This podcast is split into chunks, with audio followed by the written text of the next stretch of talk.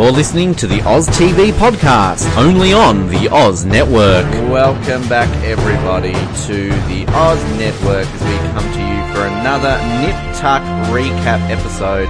And can you absolutely believe it that we are in to season six? We have lasted this long and we are here into the final season. Some people will be like, yay, finally. Others will be like, oh no, it's the sixth season.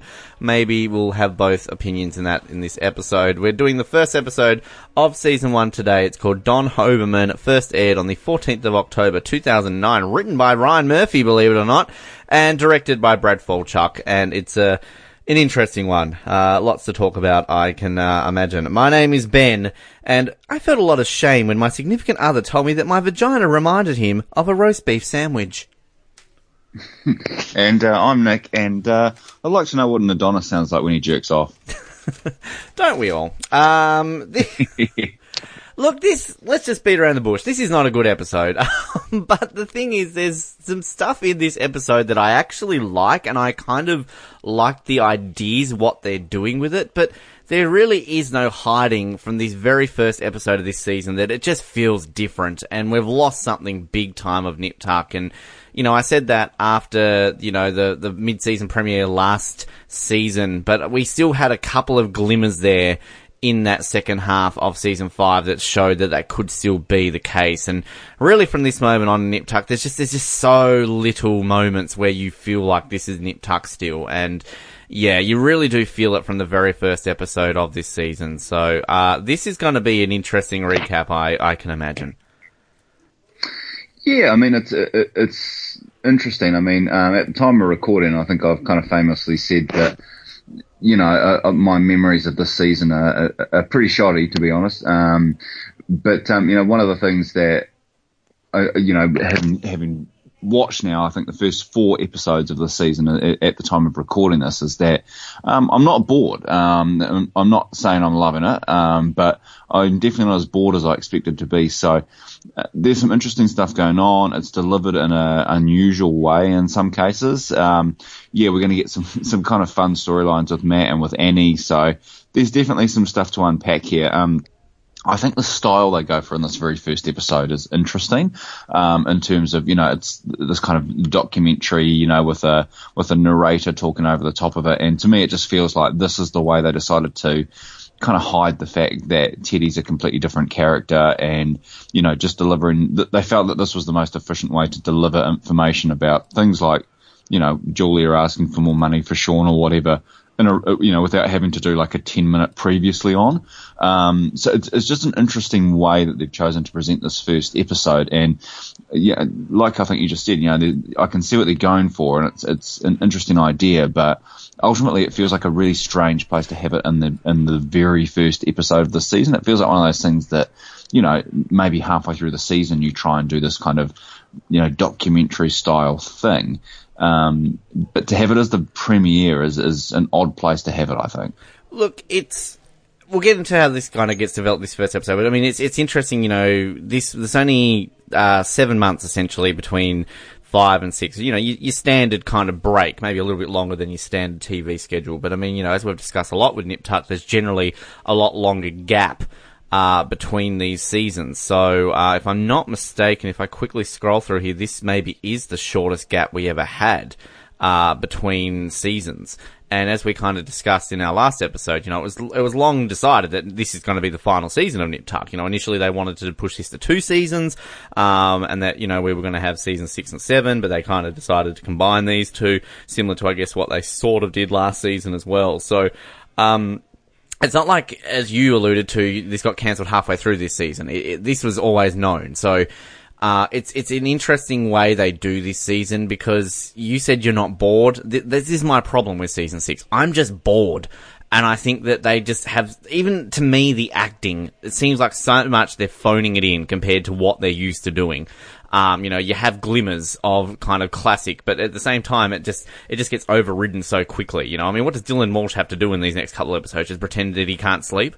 I mean, it's yeah. There's there's just not the emotional connection you get with this show that you once did. So we'll we'll we'll divulge into this, and I, I, kind of you know this this opening episode, I I don't mind this idea of a documentary. I think it's kind of cleverly done. I actually kind of really like the way they open up with this. Um, I think it's a, it's a unique and interesting way of doing it. And you know, going back to when I said this is a Ryan Murphy written episode, I think you can really feel this is a Ryan Murphy written episode from this beginning. Um, but it's just it doesn't make sense on the grand scheme of things because at least with uh, you know, our reality TV episode last season, Damien Sands, you know, you kind of told from the get go this is a reality show. Whereas this one, like, are we, is this actually a, an episode of some sort of documentary? Like, we kind of see this woman at the end. I, I don't know. Do you, do you feel this is being done for us as an audience, or do you feel as though this actually legitimately is McNamara Troy being uh, put on some sort of documentary show? Yeah, I mean it is, it is weird. Like it does feel like yeah, this is an episode of the show, and it's almost you know of, of some kind of um, documentary type show. Um, so, but but yeah, you're right. They never kind of actually say, uh, you know, unlike that kind of one where it was supposed to be like a reality show where it was quite clear that that's what they were going for. Here, it's kind of it's almost like a um, like this God voice, isn't it? Just kind of talking and you know, it, it's not actually connected to to anything else. But we kind of get this kind of montage at the start of you know people enjoying these kind of 80s style luxury items and things like that, and it's it's all just quite yeah, it's quite strange. I mean, I just in some ways I can see exactly what they were going for, and other ways I just feel it's a completely strange way of doing it, and I feel it's kind of disingenuous to to the audience to not immediately jump in and deal with the, the Christian Liz stuff. I, th- I think that this is one of those cases where I think you absolutely just need to cut to the chase straight away, you know, and, and explain what's happened. Um, almost like you, you just need to basically just pick up exactly where we left off. And mm-hmm. I, I don't like that they don't do that in this case. Sometimes I think it works. And I think we talked about, you know, with the whole kind of thing with, um, with Sean, you know, last season uh, with the kind of mid-season thing with with him getting stabbed. I think you know I quite like that we didn't just go straight back into him being, you know, like in ED or whatever it might be. That we actually kind of wound back a little bit and found Colin's side of things, and I liked how they did that.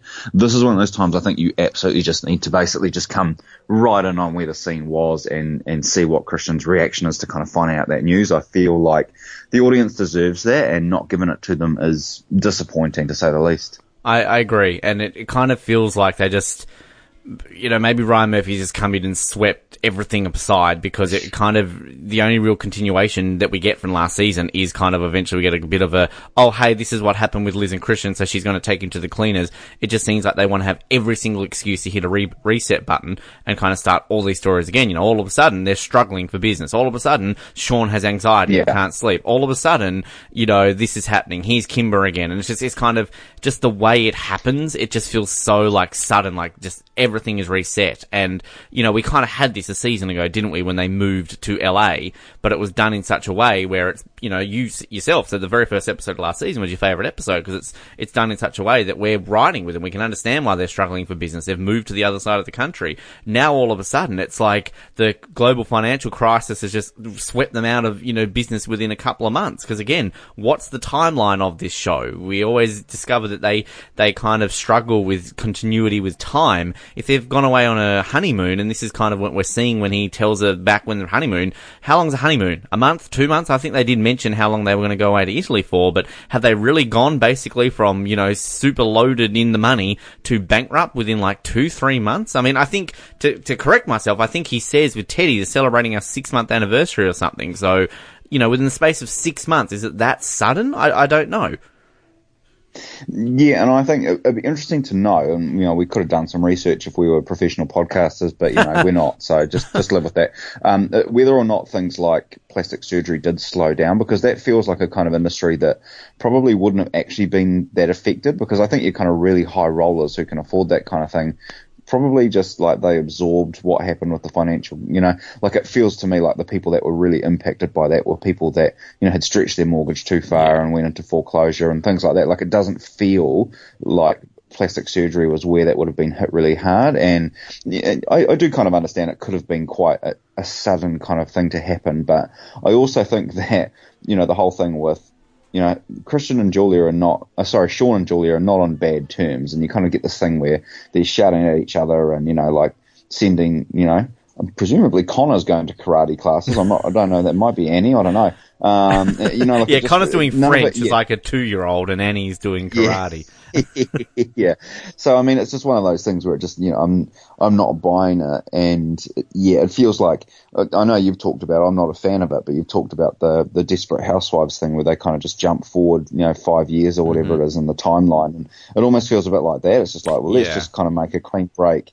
You know, let's almost forget what happened at the end of season five, and, and let's just move forwards. You know, and um, you know, in some ways that could have worked, but I, I don't think they deal with it in a in a, in a way that makes it feel meaningful. I suppose. Yeah, and I think yeah, absolutely. And I've used the Desperate Housewives one, and the Desperate Housewives one I think nobody thought would work because it just seemed like a, such a lazy plot device, but it actually worked. I think they probably got I think they got at least another four seasons out of it, and it was cleverly done. And I mean, other shows do it. You know, Twenty Four. How many times have they sort of done it? You know, like uh, so many shows do that, but it's just. Yeah, it's just it's just a weird way of doing this, uh, you know, particularly because we had this a season before, technically anyway. But we're here we're here complaining already. But um, uh, basically throughout this montage, you know, we're, we're finding out that yes, they're struggling. They're struggling for business because of the global, you know, financial crisis essentially. Which again, those listening who are maybe younger and don't remember it, I think we all remember kind of what the world was panicking, you know, ten or so years ago through all of this. Um, if you're Australian, we actually kind of enjoyed it because it means we got like free money from our government. I got it twice. It was great. Thanks, Kevin Rudd. You're still my favourite. Um, but they're here and essentially, um, yeah, as you said, Sean's fighting with Julia. Um, and then we're going to get this thing with new, his new girlfriend, Teddy. And this is where we meet Rose McGowan. And I complained about enough of this at the end of last season. I'm going to complain even more because, like, I think what you get in watching this in such close proximity is like not only is it such a different character, they try and make Rose McGowan to be this sort of character that we had with Katee Sackhoff. And she just comes across as so whiny. She speaks like this, and Sean, I love you. It's so annoying. Oh my God, I forgot how much I dislike her. Um, and then like, they've completely changed the character because didn't we just have like Teddy like, oh no, I'm not going to get tied down to you. I'm going to go off and have sex in an open home and we're going to do this and we're going to do that. Now all of a sudden she's wanting to settle down and kind of live up to Sean and it's like, what are we, what are we here with? This is a woman who killed some guy because she was falling in love with him and now she's saying I love you? I don't get it.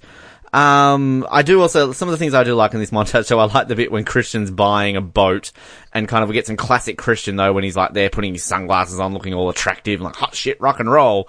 And then he's got like that, um, cigar in his mouth when he's like talking about spending is good for the bank or whatever it is. Um, but, uh, yeah, I mean, I've kind of gone over a lot of stuff here. I don't know if you really want to comment any more on this, but, uh, Teddy, oh god, she's terrible now. Yeah, I think that's probably the main takeaway for this part is, you know, is around this, this whole Teddy thing. So yeah, we've obviously, we talked a little bit about this at the end of last season that we get this new, new character for Teddy. You know, they couldn't, couldn't keep the actress, so we get this Rose McGowan character. And um, I'll say at the front that I, I don't hate Rose McGowan as much as you do, but I do have all the same complaints that I think, you know, it just doesn't fit. The other thing that you know you kind of didn't mention is that they've also kind of written her as now this gold digger. Um, you know, and we get the scene right at the beginning that you know she's buying these, you know, twenty five thousand dollar earrings or whatever the hell they are. You know, it's, like, and that was never part of the the Teddy character that we got at the start. And so, you know, for me, I think I'll just go back to what I said at the end of last season that you know, I think a, a, better way of doing this would have been that you could have, you know, basically had this scene where, you know, Sean gets confronted by the police and says, were you in a relationship with this woman? And, you know, um, you know, she's been caught, you know, killing this other doctor and blah, blah, blah. And, you know, and, and then you could potentially bring in this Rose McGowan character as a new person because it is a completely different character. Yeah, yeah. Um, but if you really, really are committed to, to keeping the Teddy thing going with Rose McGowan, then why don't we do like a, an Escobar situation where basically she kills this doctor. She goes to Sean and says, "I'm going to get arrested. Can you change my face?" Mm-hmm. And you know that would be that would be really be cheesy clever. as well. But at, but at least it would be you know I, I wouldn't have liked that. But at least No, it would have had some kind of but it would have made some sense, wouldn't it? Yeah, there would have been some logic behind it, whereas Yeah. we're just meant to swallow that this person who looks nothing like the the last actress is suddenly still the same character, even though she doesn't look like her. She doesn't have the same character motivations. Um, she doesn't sound like her. Um, you know, like nothing kind of adds up, and I just I just wonder why. And I, you know, it's one of those things that would, you know, if we ever did manage to speak to like a, a Ryan Murphy or, or one of the producers, it would be really interesting to ask, you know, why were they so committed to keeping the Teddy character going? Because Mm-hmm. to me, I just don't really see what value there is there. Yeah, and like I agree, everything you said, and I think at the end of the day, if it's a case of hey, we've got Rose McGowan, we can't make a character, but hey, we've lost Katee Sackhoff, rather instead of writing out Teddy, let's change it. Like, I have nothing against them, you know, because this was Rose McGowan's first role after Charmed. Like, this was her first, you know, acting role out. I don't think Charmed had been that long finished uh, at this point in time. So, you know, and she was a fairly biggish name at this point. You know, I think she's still a fairly biggish name, but she's kind of more of an advocate now than an, you know, she's known more for her advocacy than she is for her acting because she's kind of one of the main, I think she was, wasn't she, the main driving force behind this whole Me Too movement. I think she was the first to say that Harvey Weinstein, you know, assaulted her. Correct me if I'm wrong. I don't know if it was her, but she was one of the first. So she's mm-hmm. kind of known differently 10 years later. But I mean, at this time, you know, Charm was a, a very popular show, very big show. And I think that she kind of was still living a lot off that fame. So you're going to get a biggish name actress like this, by all means, great, put them on the show. But yeah, like don't do this for a new character. Like, I do it for a new character rather than, yeah. Anyway, we're going to be complaining a lot about her in the next couple of weeks. Um, and we get this scene though of Christian getting angry because they've, uh, gotten some generic brand yogurt and he wants his goddamn Yoplait. Um, and then we find out that Matt is, uh, being chased for bills uh, because they've been paying for his credit card and they've been paying for his tuition and all this sort of stuff. And what do we find out Matt's been doing? He's turned into a mime. Uh, here it is, ladies and gentlemen. We've teased, we've alluded it. We talked to John Hensley about this. Listen to the interview because even John Hensley laughs about the fact that they turned Matt into a mime. Now, uh, I do have to give some sort of uh, props to Ryan Murphy crew for originality, like hashtag poor Matt. What else can we do to uh, make this character go down the toilet? And in no way do you ever probably assume. I reckon he's going to turn into a mime. Um, but yep, here he is. And can I just say, in all my years of watching TV, maybe the only time in any of the TV shows I've ever watched have I seen a main character turn into a mime. But um, yes, Matt's a mime. Nick, Matt is a mime. And yeah, and I mean, I um, I, I strangely don't hate this. Um, it actually, it's one of those things. Like, don't get me wrong, I don't think it's amazing or anything like that. And of all the things we could do to Matt, we could have found something better, but it's not nearly as bad as I expected it to be. It's um, maybe maybe this bit's a bit weird. Like, I just think like they get the comedy of it right. You know, like basically, if they had tried to play the straight, but basically, you know, he kind of says to the guys, look you know, um, I want to be a mime, and they just like basically piss themselves laughing, and that's kind of like the right reaction because we all have that same reaction. So I kind of like that, you know, that we just go with it as a, as just a joke, um, and then I like what they do in terms of kind of like the um, the the robbery stuff later on, but we'll get to that. But um, yeah, I was kind of surprised that I didn't absolutely hate it. I do like the reaction though. There's like a, just one moment when Matt says it, and Sean and Christian kind of just sit back in their chair, and there's like a bit like what four, four seconds of silence, and Christian's just like, "What?" like Yeah. just the way he says it.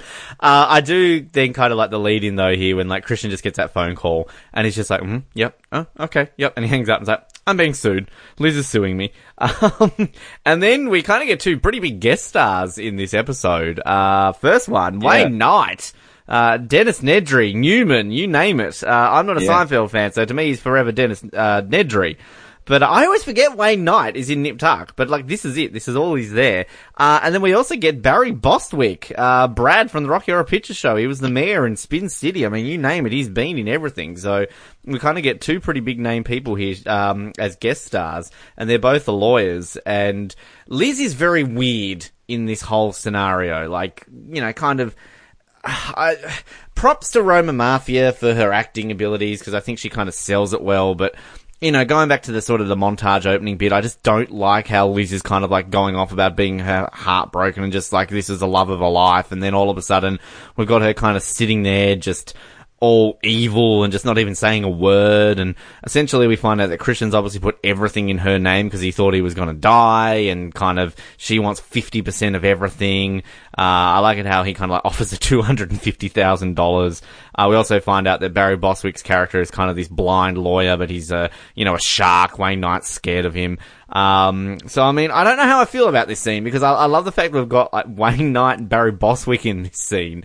Uh, and I just kind of like Christian's reactions, but I, I don't know if I like this take on Liz, how she just kind of turned into this, I don't know, I don't want to say a bitch, but she's just like this evil sort of stare down that she's doing. Well, yeah, I mean, I totally agree. It's great to have these um, these guest characters here, and I think you know it's quite fun to have these kind of two lawyers that are both people that we that we know coming into this, which is really cool. Um, yeah, I, I agree that he's always going to be uh, Nedry to me, um, even though I have seen him in Seinfeld. But um, uh, what I have to say is, I think that. Um, you, you know, I, I think that to Roma Murphy's credit, I think we get um, basically this is how Liz would feel, you know, that she's conflicted about this, you know, and you kind of get that in her her performance here is that you know she's going to sue him because she's really really hurt and she wants to do you know the the best thing for her financially, but she doesn't feel great about it, and you know, and I do like that that we kind of get that that kind of conflict from her, which is mo- mostly through kind of facial reactions. So um, I, I do kind of like that, and um, yeah, I hate the storyline, and you know, it sucks that we're like you know ten minutes into the episode before we get to the stuff, but it, it does feel kind of right to me. The thing that also annoys me about this storyline, and I don't want this to extend longer because I'm with you, I hate it. You know how much I hate it.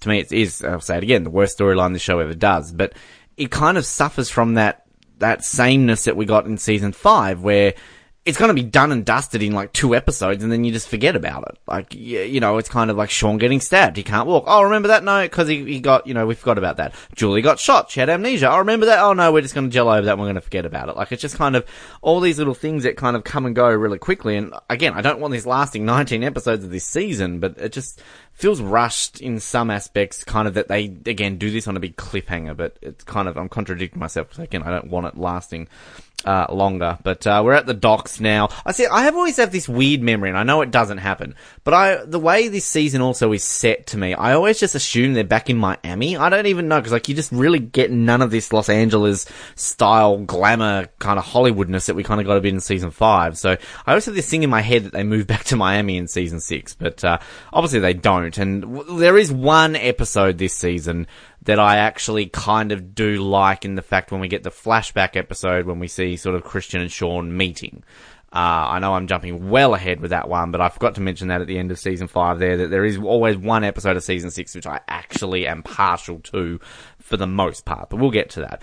Um, but we, we find out that Christian's new boat has been uh, has been seized because he hasn't been making the payments, and he's asking Sean, you know, well, look, hey, you can give me some advance in your rent. We find out Sean is moving out with Teddy, uh, kind of again making this weird sort of character sort of trait that was never there before. And who do we see again? Uh, we haven't seen in a while. It's Mr. Mario Lopez, Mike Hamill. Uh, I, I like is Mike Hamill. Ham- that's Star Wars. Hamoy, isn't it? I don't even know how you say his last name. I'm just going to call him Mario Lopez. Um, I like yeah. Mario Lopez. I kind of like his character, uh, and he's uh, he's out and about. He's moved to Los Angeles. Uh, we find out that he's uh, you know not got a practice. He's uh, sort of subletting himself out to use other people's facilities and paying a ten percent fee. Uh, and they go out in their boat. We kind of get this is why I'm hot playing, and kind of this is a you know a gl- glimpse of kind of what we're used to with Nip Tuck, some over the top rich glamour. It's kind of you know it's fun, but then it just turns into sort of a business uh, proposition with uh, Christian and Sean. They're going to allow Mario Lopez to work in their business and kind of get them some profits as well. So, um, yeah, I mean, what is he called? A pod surgeon or something like that. So, um, it's, uh, I mean, it's just nice setup. Again, I'm going to say it again. I like Mario Lopez. I like this character. I like the fact they bring him back, but, uh, you know, it's again, it's a little too late really because we're kind of in this final season and they don't really do a whole lot with his character in the long term. Well, I think you know one of the things that I said in our um, you kind of wrap up season five episode was that I, I wanted season six to kind of have some nice little callbacks for the long term fans to enjoy. So if you're going to bring in this, um, you know, this kind of smarmy young plastic surgeon who kind of shows Christian up, then it might as well be somebody we've already met. You know, it, it's not as you say, it's not a major character. So, um, you know, it, it's really, you know, it's fun to kind of have somebody back, and um, you know, he's he's a really fun kind of foil for Christian in these few episodes, isn't he? Is that, um, you know, basically, um, you know, he's kind of the, the, the, younger version of, of everything Christian wants to be and all that kind of stuff. So yeah, I mean, there's, there's heaps to kind of like about this little character arc. It, as you say, it's not much, but, um, I enjoy that we're getting a bit of repetition with this guy back. Um, I actually, one of the other things I absolutely love the, the kind of, the fashion here as well is that they give Christian and Sean these kind of ridiculous hats and put them in these kind of clothes that, you know, they just look, you know, out of place and uncool really. Whereas, um, you know, Mike just he's got that real suave thing where you know without even trying really he you know he looks really good and yeah it's it's uh, yeah I enjoy it it's good. He's kind of what Christian was in like season one and season two, isn't he? You know, like I mean, yeah. Christian still looks good and he's cool and, you know, we all wish we could be Christian, but, you know, you can't help but see he's gotten a little bit older and obviously, you know, he's, he's not by any means fat, but he's, you know, not ripped like Mario Lopez is. We'll kind of get that more, um, you know, in this episode. Um, but then we get surgery, putting on the Ritz uh, song. But uh, Sean leaves an instrument in a patient again. Uh, just remember, he's already done this in the past, people. Uh, but we find out, oh no, he's tired, he hasn't been sleeping, and then we just get this weird Teddy scene. I love you, have some pills, and, you know, Sean saying that pills scare him. Um, yeah, it's just, I don't know. Um, then we see all these ladies in the waiting room. Um, Mike's brought, bring, brought in all these ladies and uh, he's brought in exercise equipment. Uh, to which then Christian and Sean want to uh, sit in on one of his consultants. Uh, and it's, it's weird because he's talking to a woman about getting a vaginal reconstruction and he has to take his shirt off and show off his six pack because that's how you get business. What a hard life he must lead if that's how he has to get people to listen to him. Just take your shirt off. I try to do that, but then people generally run away the wrong way. Um, and then we kind of get a bit of a bit here where Christian and Sean are saying, look, we can do the same thing here. We're hot. You know, I post for Playgirl. Um, so yeah, it's, um, it's, it's more set up for this episode. I know, I realize I'm going over a lot here, but I just don't really want to talk about Teddy.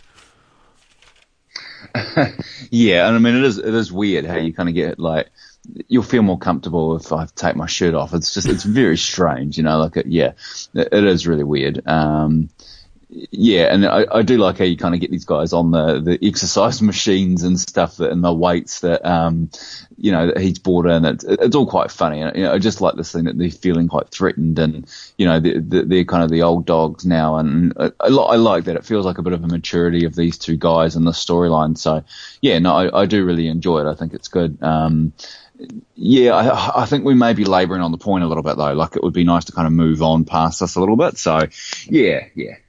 Well, we're going to be getting a uh, an ad in the middle of the night because as always is the case of TV, you can bang on the door and hey, it's on, it's on, and then the ad just waits around for you to, to come and sit down on the couch and watch it. But yeah. we get this uh, infomercial that they've put together uh, for vaginal reconstruction. I actually kind of really like this. Weirdly, it's just it's just kind of funny because you know Sean's there on the beat. This is just a legitimate uh, infomercial that you do see at like two o'clock in the morning, and the only thing that this is missing, if you ever go to America or if you've ever seen American health ads, is that half the ad is you know, used for selling the products. The other half is some really fast voice saying all the side effects, like vaginal reconstruction yeah, may yeah. cause cancer, may cause AIDS, may cause this, consult your doctor. And like, you've still got all the people in the background, like happily playing volleyball. They're actually really funny to watch. But, um, so we have Sean and, uh, Mike and, uh, Christian all on the beach in their Speedos and, uh, you know, Sean actually looks pretty good. Uh, there he is, you know, kind of the, the silver fox.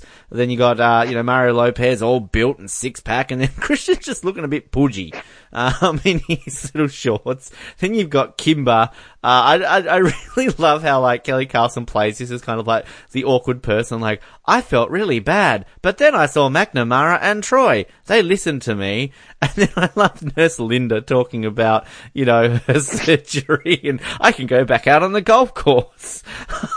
so, uh, I just, I actually laugh a lot at this bit. I think it's hilarious.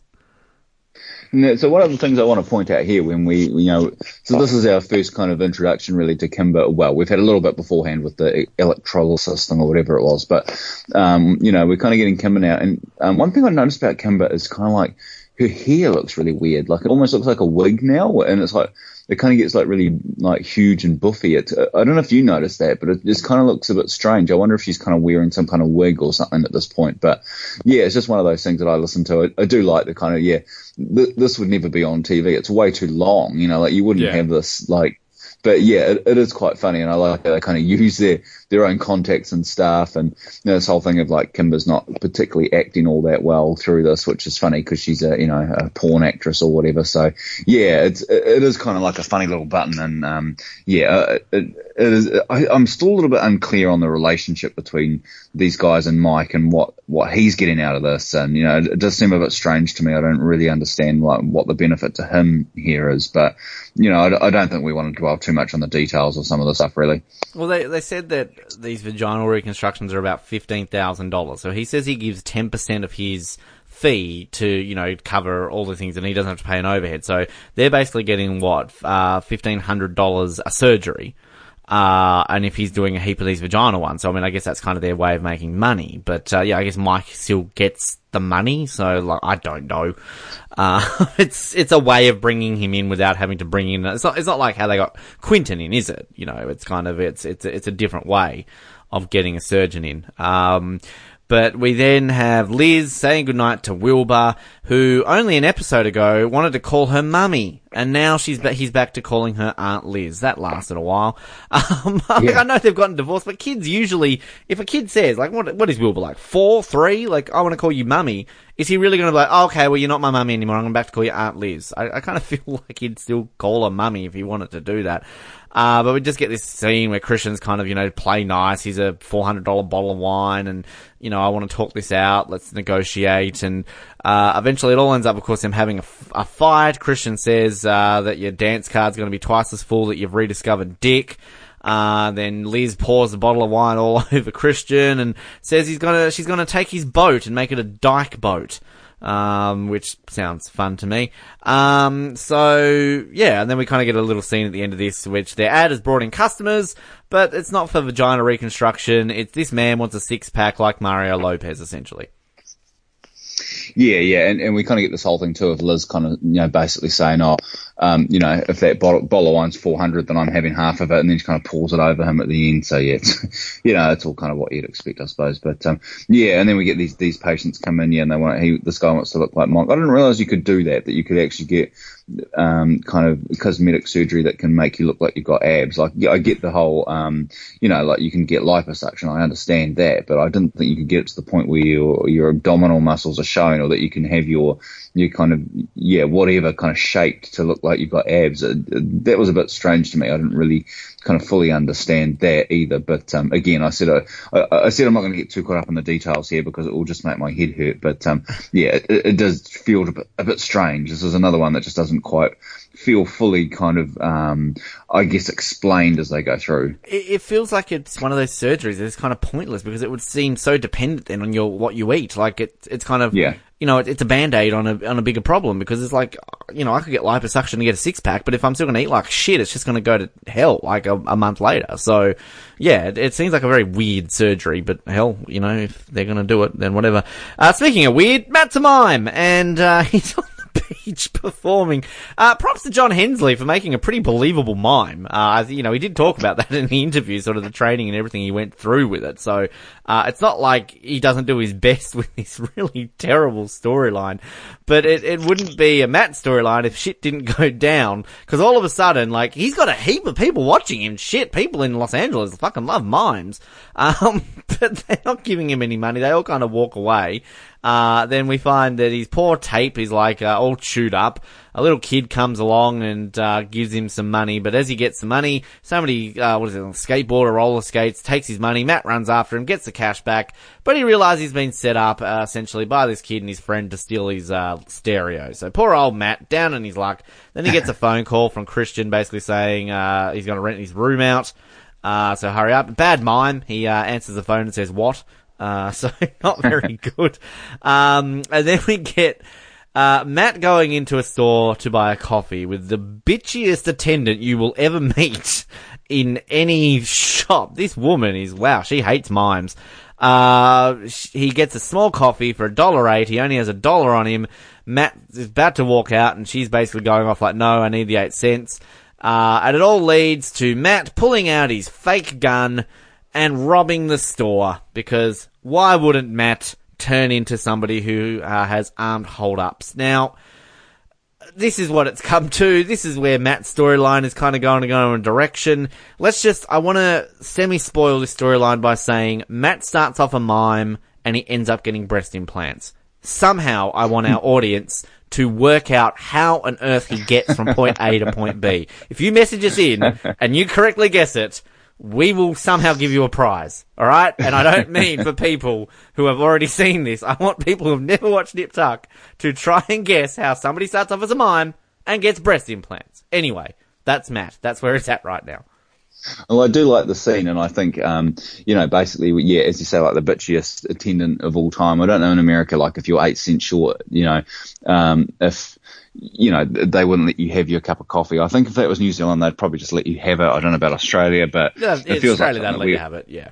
Although, actually, Yeah. to interrupt you, I was, I think as a 14 year old, refused a video game that was $99.95 and I had like $99.70 and they wouldn't sell it to me because I was 25 cents short. On a, on a basically a hundred dollar product. That's a bit Yeah. strange, but uh, but yeah. And um, what I really like here is I think you know when he kind of pulls out the gun, um, he looks very menacing, and you kind of believe that. Um, and so I kind of like where they go with this. It's just this kind of moment of desperation, like he wasn't really planning on doing this, and you know it's just kind of something he's just decided to do. And um, yeah, I just I, I think it's um, it's interesting. Um, I don't know if it's good, but it's, it's interesting. Um, I love it when they're doing the whole mind thing. It's the you know the um, the kind of cliched French music in the background, of course, you know, that he's got on his tape and, and all that kind of stuff. And, um, but yeah, I think he, do, he does kind of commit to it pretty well. You know, you believe he's doing this whole mime thing. And, um, yeah, I mean, it, for me, this could have been a whole lot worse. It, you know, it's, it's not great, but it, it, is kind of fun. Nick Chester is defending the Matt becomes a mime storyline. Um, wow. Uh, here we are. Uh, uh, Christian, meanwhile, is off to see uh, Barry Bostwick um, about settling it. He offers to give him two hundred fifty thousand dollars uh, now, and another two hundred fifty thousand dollars, basically, if he uh, encourages Liz to drop the case. And this leads to uh, Barry Bostwick wanting Christian to masturbate in front of him because why not? Uh, so it's, it's, I mean, it's, it's kind of fun the way Christian sort of like is pretending. Uh, and then he just obviously storms out and then he kind of has his cocky thing of saying that, you know, like, oh, yeah, you know, I lost a case once and it's only because I couldn't get him to drop his pants. so, yeah, it's, I mean, it's an interesting scene, but I mean, you know, it's Nip Tuck. You're always going to assume something like this is going to happen. Yeah, I think so. And uh, to me, I think this is. Um, I, never believe that this that this lawyer actually wants him to do it. It's basically just, um, you know, he's basically just just ragging on his chain more than anything else. Um, you know, just just to be a little bit of an asshole. That's kind of how I read it anyway. Maybe me I've got too. that wrong. Yeah, no, I, I assume that's kind of his thing because the way he kind of says, like, you know, yeah, I lost the case because I couldn't get him to drop his pants. Like, obviously, you know, you're desperate, so you do anything I say, essentially. Yeah, yeah, pretty much. Yeah, yeah. Yeah.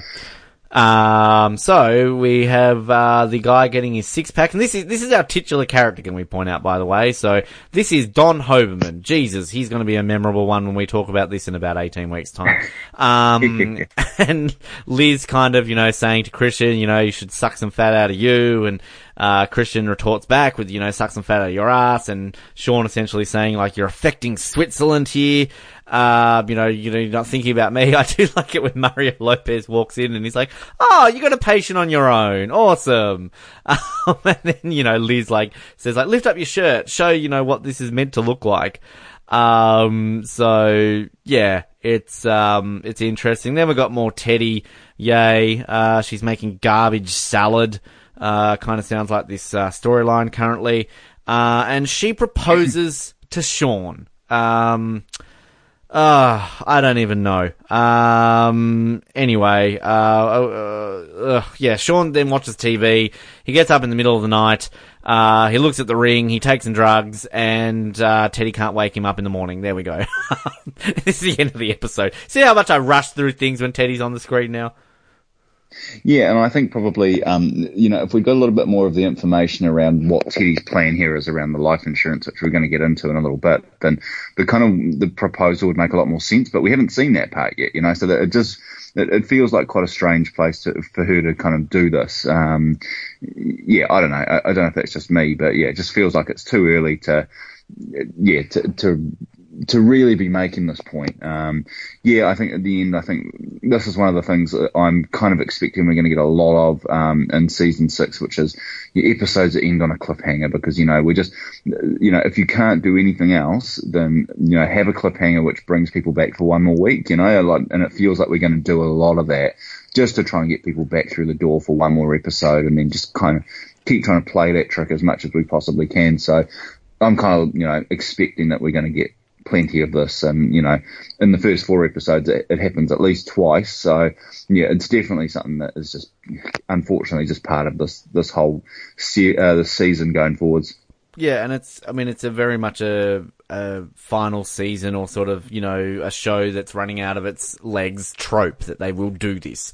You know, I mean, you think of any show that you watch that is towards the end and there's always some sort of device will have to kind of always rely on a plot twist that you know is a is a cliffhanger that generally is resolved within two seconds of the next week. So, um, I mean, yeah, you're absolutely right, and uh, sadly, um, we're gonna get that with Teddy right now. But anyway, that's this episode. We're done with Don Hoberman. Uh, what are we doing with this? I'm going to go to you here, Nick. What, what are you going to do? well, I think there's some interesting decisions and choices that were made here to the point where, um, yeah, I mean, I don't absolutely hate this episode, so um, I'm going to give it a pass and give it a give it a rent. It's um, you know, there's enough stuff in here to kind of. I think they do some reasonably decent setup for a couple of the kind of medium term storylines that we're going to get going forward. So um, I'll give it that much. Yeah, I, I, don't like any of the Teddy stuff. I don't like that we've got this change of actress and really no explanation around it. Um, I don't like that her motivations at this point are just not really clear. Um, yeah, um, uh, it sounds like I'm the I'm going to be the lone voice for Matt as a mime, but you know, I think if, if nothing else, it provides us a little bit of kind of humour. Um, so yeah, I mean, there's bits of it that I actually I you know I don't hate, but um, yeah, it's certainly not going to be something I'm going to buy it just to me is an episode which just sums up season six, and that there's a couple of minor little glimpses. Like, oh yeah, that's entertaining, but it literally lasts for a couple of minutes, and then you're back and you just feel bored. You just feel weighed down by this different tone and it just feels weird to me and it just again even you know these great actors who we're so used to talking up just kind of feel bored they just feel like they're phoning it in and hey it's great we've got you know some a couple of great guest stars and you know Kimber's back kind of you know being Kimber but there's just nothing in this episode that redeems itself. So yeah, I'm going to bin it. And I've actually got this as the fourth worst episode to this point. Uh, I've got this at 81st out of 84 episodes. Well, 83, I guess, technically, because uh, I've already ranked next week's episode. Um, so yeah, it's it's just there's nothing redeeming in this for me. Yeah, no, no, no, thank you. Um, and this will be a trend for this season for the most part. Um, but yes, anyway. Uh, so that leads us on to next week. Enigma. Will we have an enigma of an episode or will we be continuing on this trend? I don't know. Um, there's a guy in it who carves stuff on his head. Um, Christian gets his penis in a mold. Um, and Sean fingers a woman in an emergency room. Uh, that's about it for next week. yeah, I, I, you know, without spoiling too much of, of my thoughts, it's a very, very strange episode. Um, you know, there's just, it, it, just kind of feels like, what are we trying to achieve with this episode? It's just, yeah, it, it's an odd one, and it feels like one of those ones where they were given 19 episodes and shit. We, we you know, if we're going to get to 19, then we're probably going to have a filler episode, and it, it is one of those ones that feels like a bit of a filler episode. It doesn't feel like the the story gets pushed forwards more. You know, if I've got one major problem about kind of Matt storylines um, throughout this whole series, not just this season, is that you know, we start off with an interesting kind of dynamic for Matt, and then we just miss him for an episode, and then you know, it's just like, why can we just not keep that going forwards? And you know, so spoiler alert, if, if you were one of the few that enjoyed the mime stuff, then you're not going to get any more next week. You're going to have to wait two weeks before we get more of that. So yeah, it's just it, it's it's a weird kind of frustrating episode, I suppose. I'd um I'd say to our listeners who are the you know fans of Matt's storyline to come on the show and talk about it. But I'm assuming you're mimes, so you probably wouldn't be able to come on the show and talk about it. Uh, we can just do that. Hey, we've got someone on the line right now. What did you think of Matt's storyline? there we go. Uh, so Yeah. anyway, like us on Facebook, follow us on Twitter, subscribe, all the usual channels, and uh, we will continue on Nip Tuck. You can tell that we're even almost phoning in these podcasts now because we've kind of uh, gotten to the point where it's like, yay! We, I mean, we still love this show.